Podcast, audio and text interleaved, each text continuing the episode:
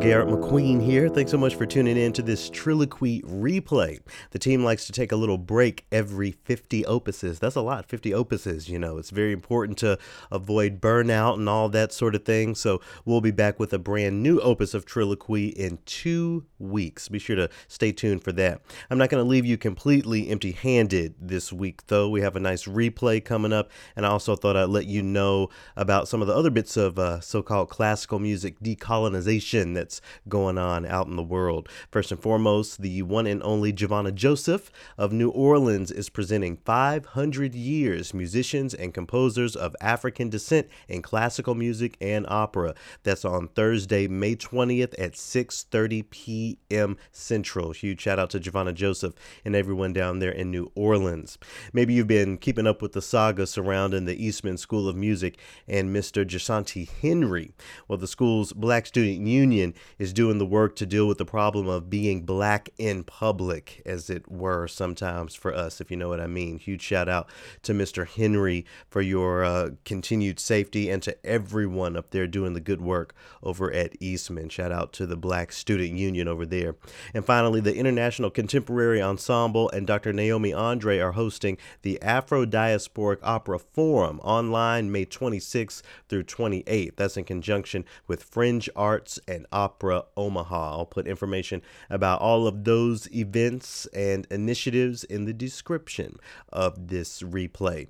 This Trilloquy replay is made possible in part by the Schubert Club. Huge thanks to everyone over there for continuing to support the work. I really appreciate it. If you would like to support Trilloquy, you can do that on the Trilloquy website, T R I L L O Q U Y dot O R G. Thank you so much.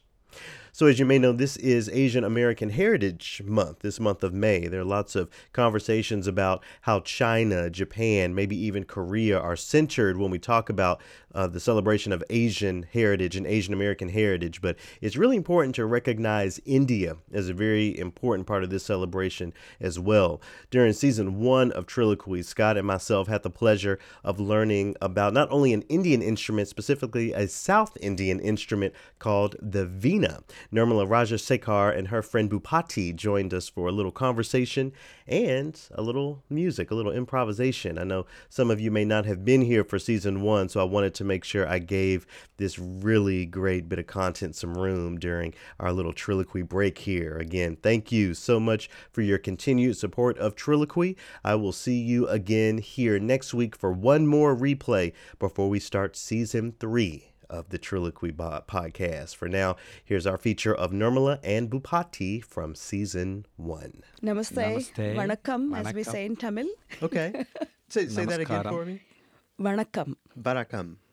I'm going to do my best today. I'm, I'm going to butcher a lot of pronunciations. I'm sorry. I think you do always a fabulous job. So, oh.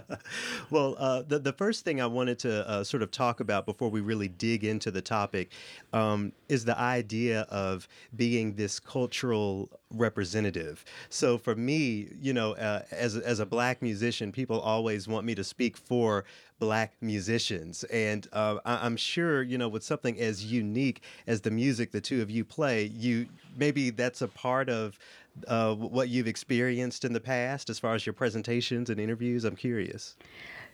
Yes and no. Um, not in a big way, but definitely in some ways. As soon as they particularly see me with my instrument, mm. that provokes a lot of questions and interesting questions because it's quite unique when you play a 2,000 year old instrument wow. and you yeah. travel with it. And for me, it's an absolute honor and privilege to play something that's that old. And yet, that's something that's thriving and so dynamically developing over the years because it's certainly not in the shape and form it was 2,000 years ago. Mm-hmm. So, yes, you're right. I do get asked about uh, coming from the East Indian. South Indian, if I may, cultural uh, tradition and playing an instrument and living in the United States of America in Minnesota. You know, all these are tremendous areas uh, for opening up and sharing because many times we find when people play Indian classical music, they are, if they live in the States, which is rare itself, when you're a professional, you kind of live in your country uh, sure. Where you're trying to put yourself on the map. And I am not doing that. So that's the first thing. But I have to say, I'm blessed to be in Minnesota, and I'm thrilled that this has been my home for 25 years, and I'm able to travel. Otherwise, people settle down on the east or west coast, particularly California, New York, Yeah. um, New Jersey, you know, where there's a very big concentration of the East Indian population, if I may.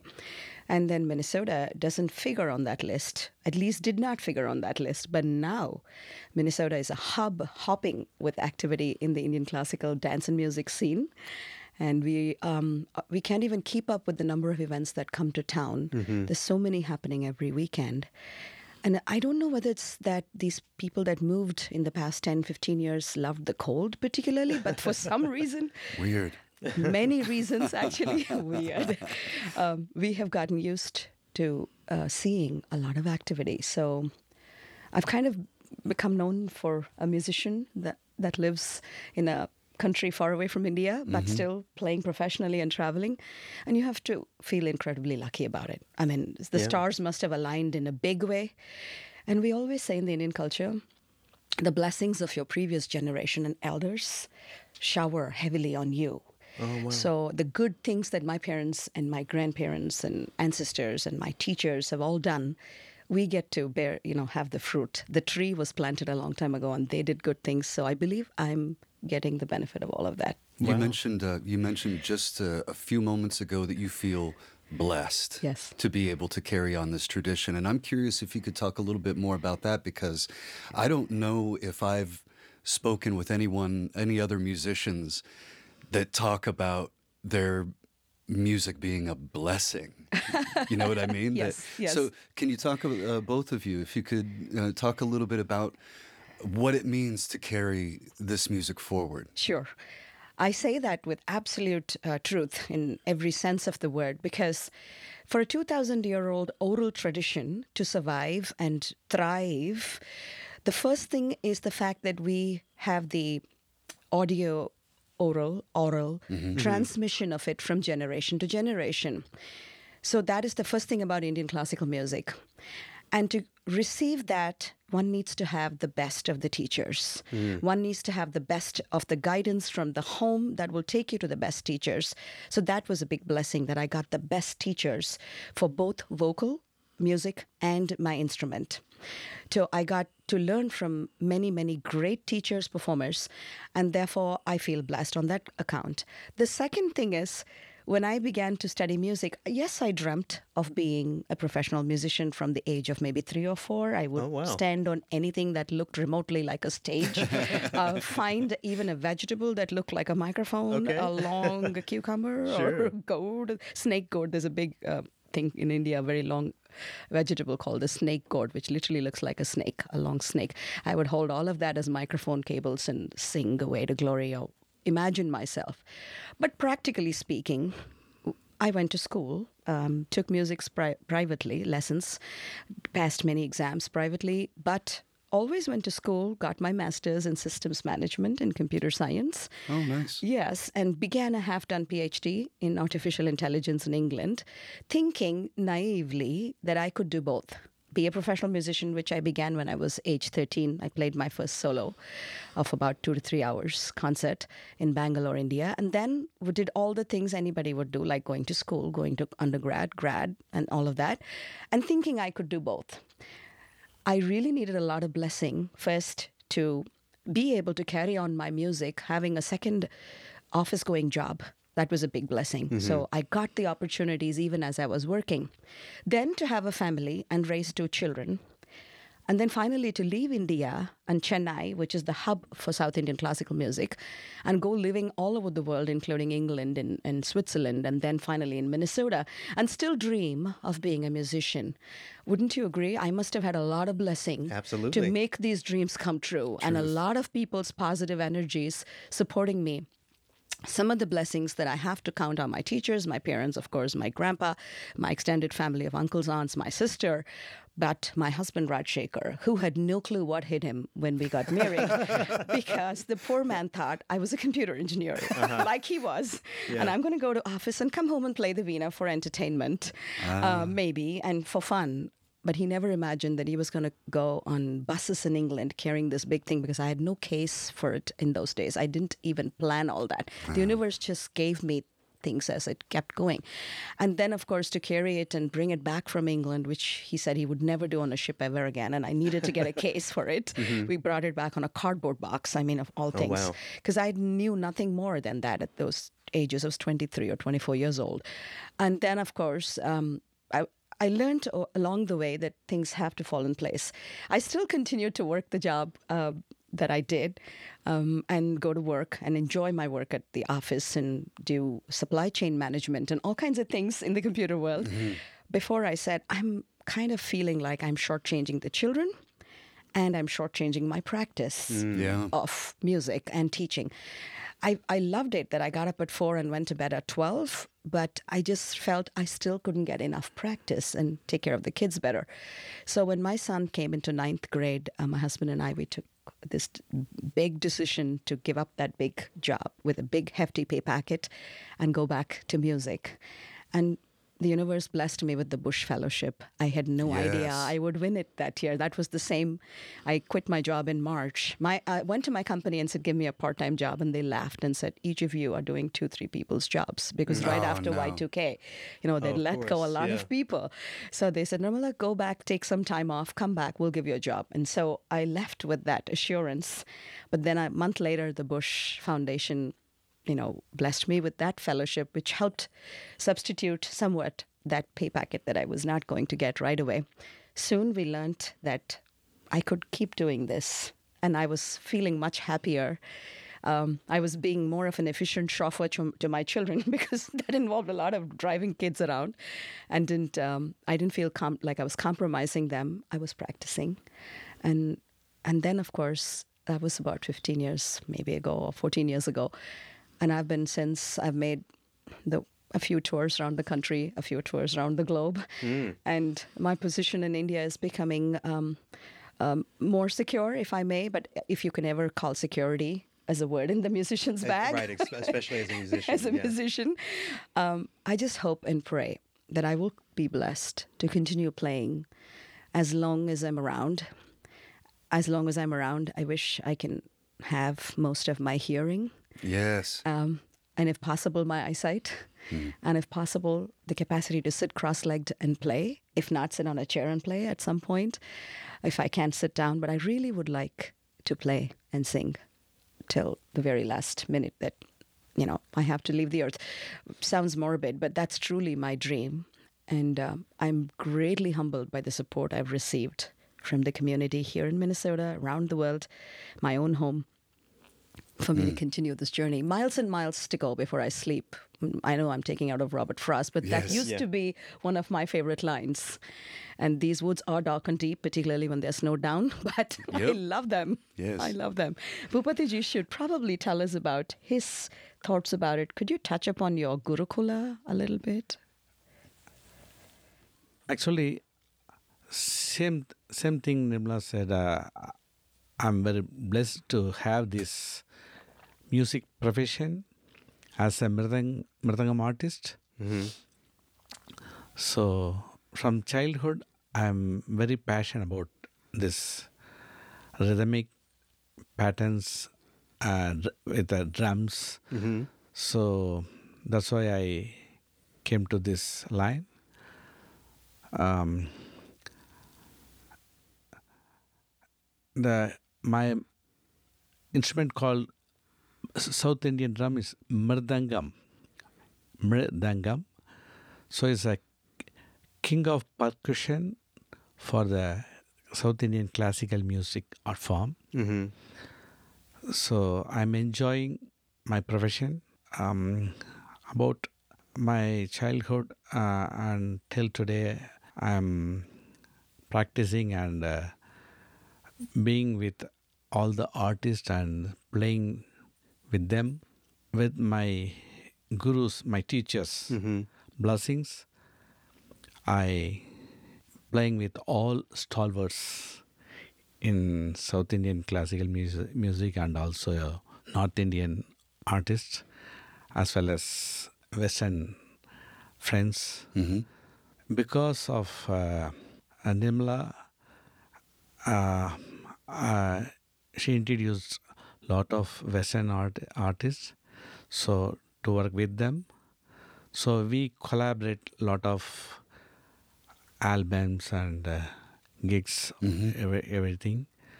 So I'm actually I toured a lot since nine, 91. Uh, I I will be out of country about six seven months. Mm. So, so for the concert tour And is this in India or, or everywhere? everywhere, Oh, all wow. over the world. Oh, wow. where, where, uh, where is music is um, happening Mm-hmm. so most probably i will be there that's my that's my teacher's blessing and swami's blessing so Nirmala said that she was making music with anything she could find when she was young. So, what was your first drum? Was it a pot in the house? that's a or- bench Bench. really? I- yeah that's but uh, that, uh, you know amul yeah. dabba box. So- you know, milk milk powder dabbas, everything, everything. And just I I stand somewhere else. I just hit something. D- were there were there other uh, musicians in your family to give you your yeah, first yeah, yeah, lessons? yeah. My my um, uncles or I all the, everybody, all the musicians. Yeah. Uh, there is there are. It's called Nadaswaram and Tavil. It's a um, traditional.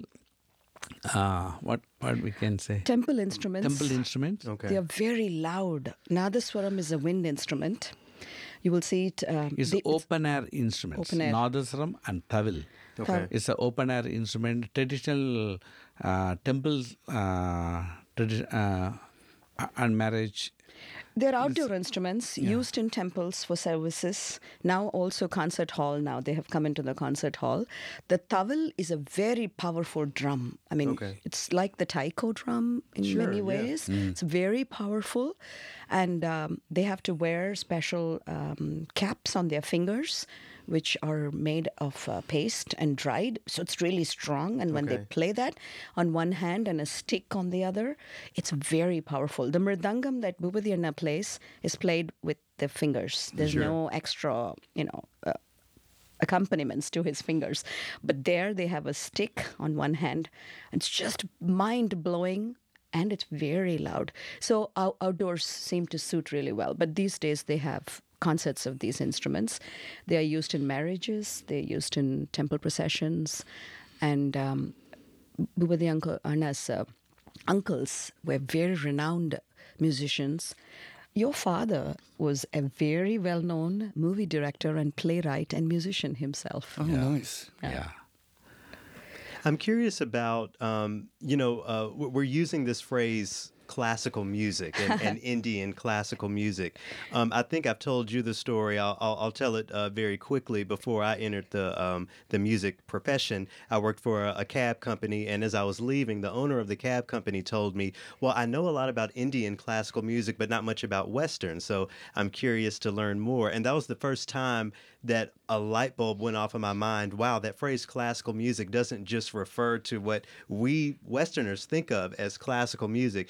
I'm curious, how do you apply that phrase, classical music? What, what is your opinion uh, on on the phrase classical music? Thank you for asking, Garrett, because that is um, sometimes a- question that I get asked a lot. Is Indian music folk? Do you have a classical? Because classical okay. in the West comes across as a Western tradition. Right. Right. And I didn't realize this for a very long time because I grew up in India and I didn't leave the shores of India till I was 16. But that was my first time when somebody asked me that question because I grew up around Indian classical music. Mm-hmm. When we were little children, the tradition was you take your kids to either dance or music privately or painting or something like that, give them a fine art. But typically it was dance and music. Sure. Classical Indian dance, classical Indian music. This is what families would do for their children, and that's how my induction happened too. So the word classical, I'm asked this a lot too. What do you defi- define as classical? I think is something that's been around for a long time, something that has a very strong grammar, whose rules are fairly strict. Mm-hmm. And I think this can apply to many classical traditions because we have rules, we have grammar, and we've been around for a bit. But the Indian classical tradition did take a lot from the folk. There are ragas, which we know. Raga means a melody with a scale going up and down, but basically it's emotion. A raga is an hmm. emotion. And South Indian music technically has 34,776 ragas. Holy smoke. okay. Yes, but Scott, wouldn't you say we as human beings have much more than 34,776 emotions? Sure. Because a raga is an emotion. Sure. So you're happy, you're somewhat happy, you're very happy, you're greatly happy, you're thrilled. This itself is four ragas because they're all not the same. So that's what the raga system is. Anyway, I was talking about the raga system, but that's a classical. Uh, Sure. you know, uh, idiom. But ragas came from the folk tradition. So there are some ragas which came from working in the fields and the joy of standing out in the open and transplanting rice. There's a song for that. There's songs for going out fishing on the open seas, and that's a folk. But then those things have come into our concert um, methodology or, or our com- concert repertoire, if you may. And some ragas came in and have become very classical versions of those folk ragas. Ananda Bhairavi is one of those ragas, which they say is. There's another raga which which is a folk, but we use it in very classical terms. Also, it has a folksy look at it too. So the line does blur when Yeah. you start bringing in life into music because ultimately this is all about the human space, the human spirit, and the human experience. So ragas are nothing more than the everyday representation of the human experience in my book. Maybe there's a raga for you know meeting new friends. Yes, and- I'm and sure coming we together for the first time. Shall we try singing together? no, just kidding. we could, we could, because you know, how is your day today? Hmm. After all, we can translate Right. that into a melody. It's raining. Mm, Sure. You know, so that could be a certain set of notes. So there's valor, there's bravery, and there's all these different, really different emotions, but there's also very close, related feelings thoughtful, deeply thoughtful, pensive. You know, you could get into that space and really start playing around. Ultimately, I may sing it in a certain way, feeling something, but you may experience something quite different from my music. Mm-hmm. Ultimately, it's what we perceive and what we take away with us. A friend of mine once said that in this music, whereas Garrett and I, with a musician uh, with uh, with an instrument, might play in a key. In this music, it's more you play in a feeling. Is that is that what I'm gathering from what you said? There's definitely that, but if you'd really started talking grammar, you will see when I play today, we have what is called the basic tone, a pitch. That could be also construed as a key, but the entire concert will be played in that basic tone, being, say, E is the tonic. We build the ragas with that Yeah, I, E. thi- I think maybe in the Western tradition we would call that a drone. Yes. Okay. And we, I would love to use that word. I just didn't go there, but that's the drone. Oh, okay. That's really Okay, the great. drone. Got it. And Yeah. the Indian music's mother, they say, is Shruti, which is the word for drone. Mm. And the father of Indian music, they say, is Laya, which is basic rhythm. Not a measured six beat, uh, three fourth. It's not that. It's just the rhythm that we all have going in here. And when that heart does not go properly, then we have the opposite of Laya, which is Avalaya, which is uh, something not okay. Yeah. So Indian music believes that there is order in the universe, and that order, whatever that be, is the basis of the father of the music. So it's a very familial mm-hmm. system, mm-hmm. mother and father and all of that. But they say that because the role of parents is also very highly revered in the society. Mm. The role of the teacher, the guru, mm-hmm. and the role of the parents.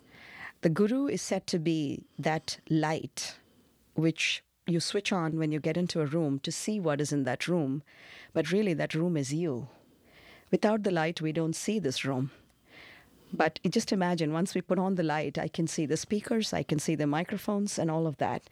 If we were this room, the guru is that spark that awakens in us what is us, really. They are just awakening who we are. So it is so important to find the right guru to realize ourselves. I just find this concept so mind blowing that the guru is remover of ignorance. Gu and ru exactly means that remover, dispelling darkness, removing ignorance. I'm writing that down. I, I'm, you know, I I have to say, I'm, I'm getting really moved by, um, you know how you can't separate this music from the culture and from the feeling of of being a person. Um, and uh, Bhupati, I wanted to go back to the idea of playing um, in a mood. How do you? What what is the relationship between how you feel in a moment and the music you're playing? Can you play a a happier uh, sounding raga if you're if you're actually a little sad or, you- or if you're actually a little angry? What what is the relationship between those two things? Um, actually, when when we are playing with a song, with the song, it's uh, like a happy mood, or uh, it's very sad, or it's very uh, spiritual. So the raga they composed with a song that that like mode. So same same thing we have to adapt that mood in with our body and fingering everything. We, we have to apply for the song. So actually in uh, uh, in on the stage uh, we have to play or accompaniment the artist is not only for the thala, not only for the song, is we have to play for the mo- mood of the song and uh, raga and the ambience. So together we have to observe it, observe it, and we have to reproduce with our art.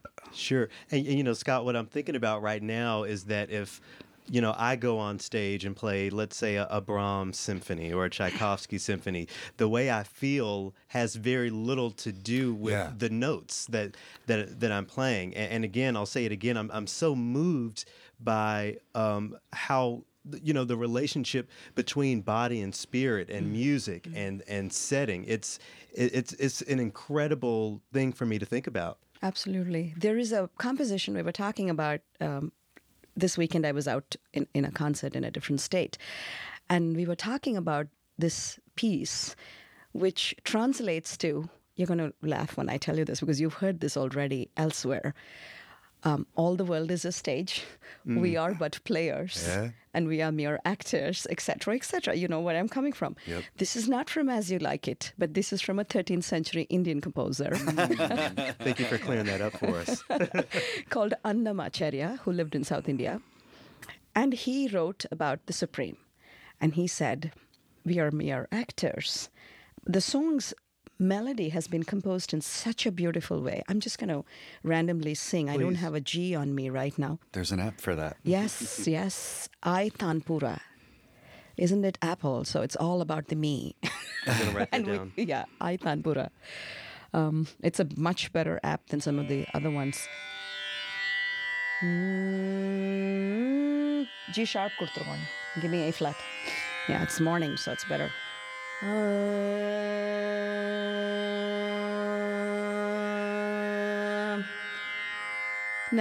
ನಾಟಿ ಬದುಕು ನಾಟಕಮು. ಕಾನದಿ ಕನ್ನದಿ ಕೈವಲ್ಯಮೋ. ನಾಟಿ ಬದುಕು నాటకము నాటకము పుట్టుతయు నిజము పోతయు నిజము పుట్టుతయు నిజము పోతయు నిజము నగి నగి కాలము నాటకము పుట్టుతయు నిజము పోతయు నిజము నగి నగి నీ పని నాటకము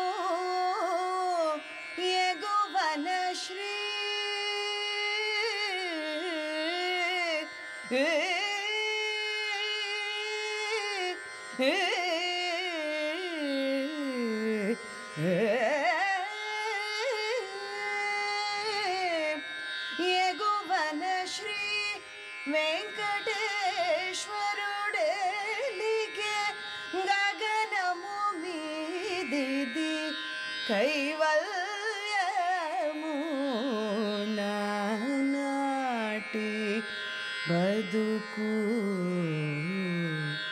ನಾಟಕ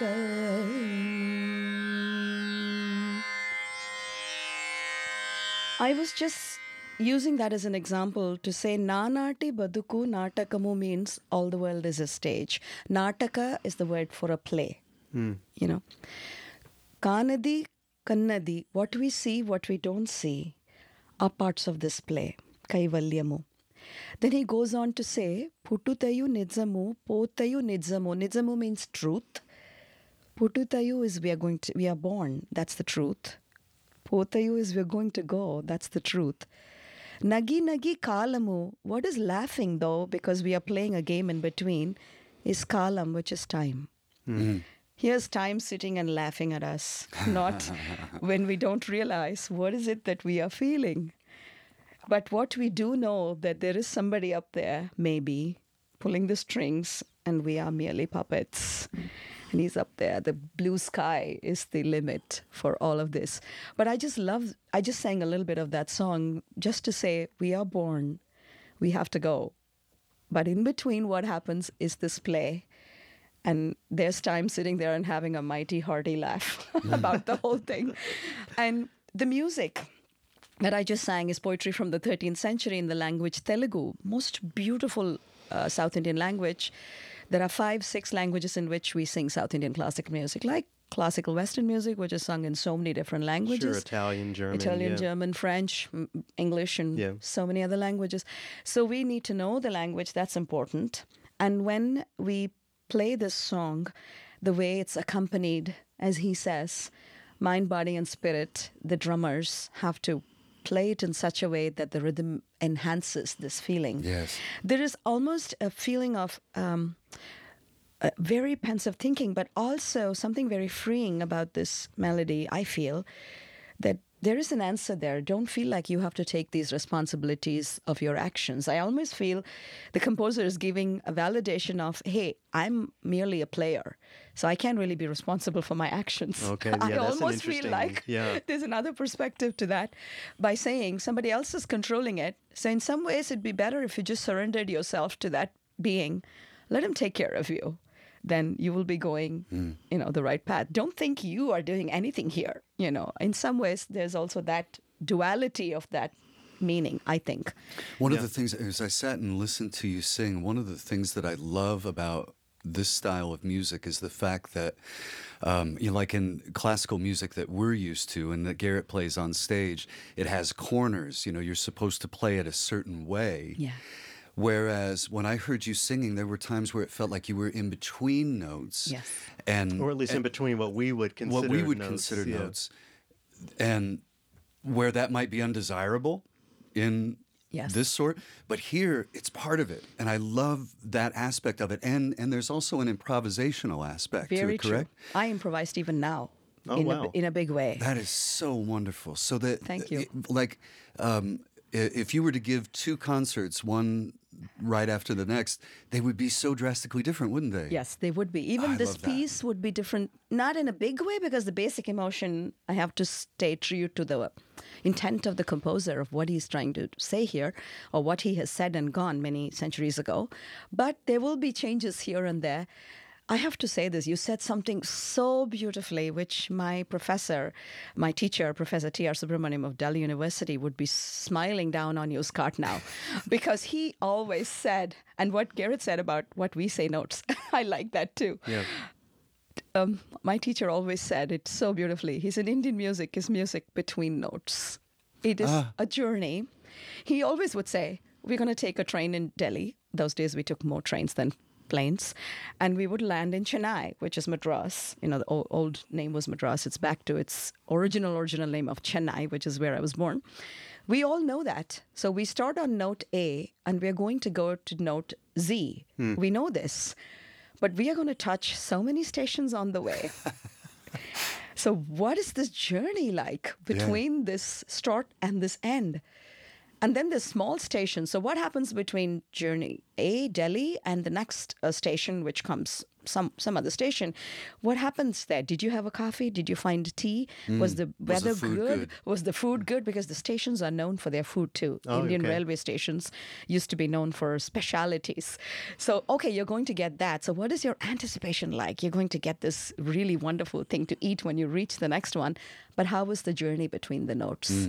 So, that is the beauty of Indian music, he says, because we all know we are going to go to the airport or pla train, train station and start here and reach there.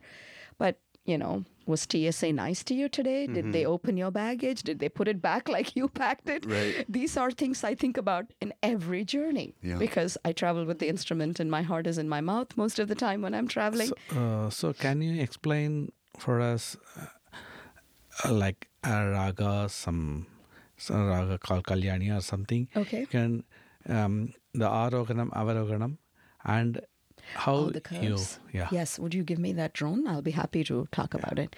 He and, says, and, while, and while he's pulling the drone, you know, I'll, Yes. I'll just say, you know, you, you, you talk about your teacher uh, smiling down on Scott. You know, my, my dear chamber music teacher, who who's uh, who, who's now gone, Professor Weiss. He used to say all the time that music is the space between the notes. So even the fact that um, you know our you know west western music is a little more rigid you know that concept is still there but in in the indian tradition that space is just explored so uh, much more thoroughly Yes, and I have to say something here, Garrett. I am blown away by Western music, and I'll tell you why. I come from a tradition, a classical tradition, um, that has the very important concept of linear melodic progression, which is we do one note, as I'm going to demonstrate, then go to the next note, then go to the next note, because we are used to doing this by ourselves. We don't have a whole big group of musicians that we work with with a different concept. They are all going to be following the path set by the lead. If you were listening to what Bhupatiji was saying a little while ago, he said, we have to accompany the mood of that song. And mm-hmm. that song is chosen by the person sitting in the center, which will be somebody like me playing the veena or singing. And the drummers and the violin accompaniment, everybody follows that, but we're all on that melodic exploration, linear. So one note at a time, we climb like that. We don't do this parallel processing, as I call it, coming from mm-hmm. the computer world, in the harmony type of representations mm-hmm. when C is being sung there, somebody is doing a B here, somebody else is doing a different uh, tone somewhere else on a different instrument, like your bassoon. Wow, I love that instrument. so uh, people do it differently. At the same point of time, we have sounds coming from different sources that all sound so beautiful together. I've always wondered about the mind of those great classical composers of Western music on how can they think in these parallel paths and imagine. Till I became a composer myself, I appreciate it even more now when I write for Western instruments because that was not my training. Ah, so see. I Yeah. have to think outside the box, and I love that challenge, which is how I made my collaborative album last year that released Maitri, the music of friendship. When I wrote, I had to think of how would Pat O'Keefe play this on, how would it sound on the you know saxophone as opposed to Michelle Kinney on the cello, and how will I bring my Vina in here to complement them? Um, how will Anna play? How will Tim O'Keefe play? Or if I work with a different classical musician, then I'm thinking, how are they going to play? How is that instrument going to sound? I never had to do all that. I was selfishly always thinking about my Vina and my Vina and the sound of my Vina Yeah. and what can I do with my Vina. Now, when I think about these compositions, I said those composers have to be so good at those different instruments and be masters at them to create such masterful works. So I'm I'm saying this because this has always been something that I admire and respect about the classical tradition of the West, because it's a completely different paradigm that's it's working from, as opposed to the Indian tradition, which I I simplify by saying, uh, no, linear melodic progression of notes. I, I'd like to ask you a question about collaboration because um, I studied slide blues guitar with a, a local instructor here named Jeff Ray. And um, he turned me on to uh, an, a recording called A Meeting by the River. Have you heard?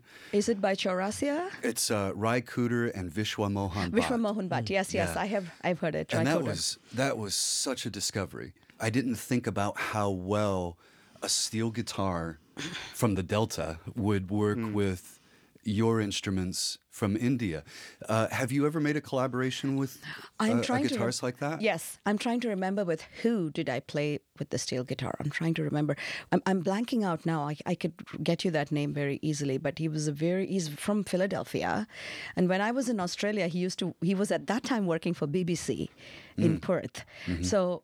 Uh, We had a session. I'm trying to remember, was it a pedal guitar or a steel guitar that he brought? Yes, to answer your question, coming back to which guitar that I, I know really well with collaboration is our local Minnesota master, Dean Magraw. Oh yeah, of course. Dean Magraw and I have played a lot together. Oh, And at the. Cedar and some other venues. And most recently, we were at the state capitol celebrating Mahatma Gandhi together. Mm. And Dean is a master at Mm-hmm. improv and, and a great artist with whom I've had the honor of working. So, acoustic guitar, yes. I worked with Steve Kaul, another fabulous from the Brass Kings. Yeah. Um, I have worked with um, Anthony Cox, the master Oh, yeah. bass Yeah, yeah. And we had a band have a band called carnatic energy. So i have been very lucky. So if i start thinking now i can start giving you names of people i've worked with. And another instrument um, that blows my mind away is of course the saxophone clarinet and the wind family. But the guitar is like the indian cousin um, is the veena. Guitar's indian cousin is the veena. I, I was curious as to how um, uh, musicians from our more American tradition would meld with yours. the the main thing is first they wish to do it. You know if somebody right. wants to do it then they're already realizing what is it that might take to do. And they are very very generous. In minnesota that way is a great place for that. And um, when we sit down to play the one of the things we talk about is the drone that philosophy of how i work with the drone and if that can be done. And the second important idea is improvisation or improvisation. Forgive Yeah. my accent. I've lived too many places in the world to, to have a anything proper. I mix and match. But when they improvise, if they like to improvise, then this is the place to go because then a lot of it is improvisation and improvisation. If you, You know, in uh, you know, in the Western world, especially here in the United States, there's this big struggle and this big push to keep, you know, classical music, quote unquote, relevant and to and to pass it on uh, to the next generation. Is that um, an issue in your experience with this music being uh, so closely related to the culture of of of South India? It seems like it will always be there, considering its history. Yes. And I feel like I should say yes to the answer, but I have to say there's always a you know this big question mark will this continue will this continue because we come from we being all of us classical musicians is a smaller group of people. It's already a niche kind Yeah. of a group. Yeah. and that's true for indian classical music too. It's definitely not as popular as bollywood or you know india has so many different music making parts of the country. We have kollywood and tollywood and all of Oh, that in india. So it's definitely not in that popularity zone at all. So we are worried about that. But i have to say it fills me with hope that when i begin teaching and i say i'm ready to take on students my numbers are forever growing and we have to close registration at some point for private lessons because that tells me that our parents uh, parents being our community parents um, are interested in keeping and propagating this art. I have many parents who have come to me who said we didn't receive this opportunity when we were growing up or we didn't take it seriously enough when it was given to us so now we want to give our children this opportunity will you teach our children and there's nothing more satisfying than have the next gen perform and sing. that. And Yeah. and I'm not saying they all have to become professional musicians like me. That's not very practical because we need an audience too. Yeah. Uh, Uh, but at the same time, if they found a friend in music, then I consider myself very lucky to have given them that taste for a friend for life in music. Yeah. You know, go home and come back from work and pick up your instrument or sing or play the drums or find a safe place for yourself where you can be yourself and come out come out of it energized and positive to take on the next day. That's all we look for. And I do have to say I have about 10 or 15 young people including my own daughter who's my disciple who have become musicians, boldly become musicians. just yesterday, we were discussing this uh, when we were sitting in an airport, Bhupatiji and I, about the future. It's a very tough profession. And I came home and the discussion continued with my husband because my daughter is studying music and uh, doing a second master's in music. And my husband is like, are you sure this is going to be sustain? Where's she going to get insurance from? And practical things Sure, like sure. And um, I don't have answers, but I have faith. And I, I just told him, I'm, not, I'm being foolish maybe in saying this. Uh, but Bhupatiji said she's a very hardworking kid. She's going to do well in everything. Because he had the same doubt when she went to Princeton to study molecular biology and practically went into music for ma- as a major now. That switched.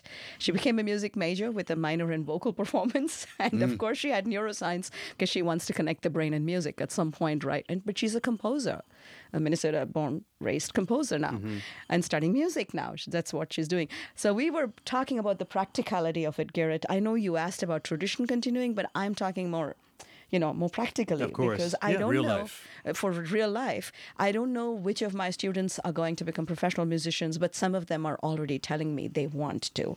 And I have told them, you got to travel a lot, you have to work all the hours. Every day is a vacation, every day is a work day. Absolutely, yeah. So yeah, you I know, never I know know. that story. I can't tell you the number of composers I've talked about on the air that when they first went to university, they were studying law or Right. something else before they switched over. So you tell your daughter that there's plenty of famous composers that have all the reverence in the world that were supposed to be a lawyer. Yeah.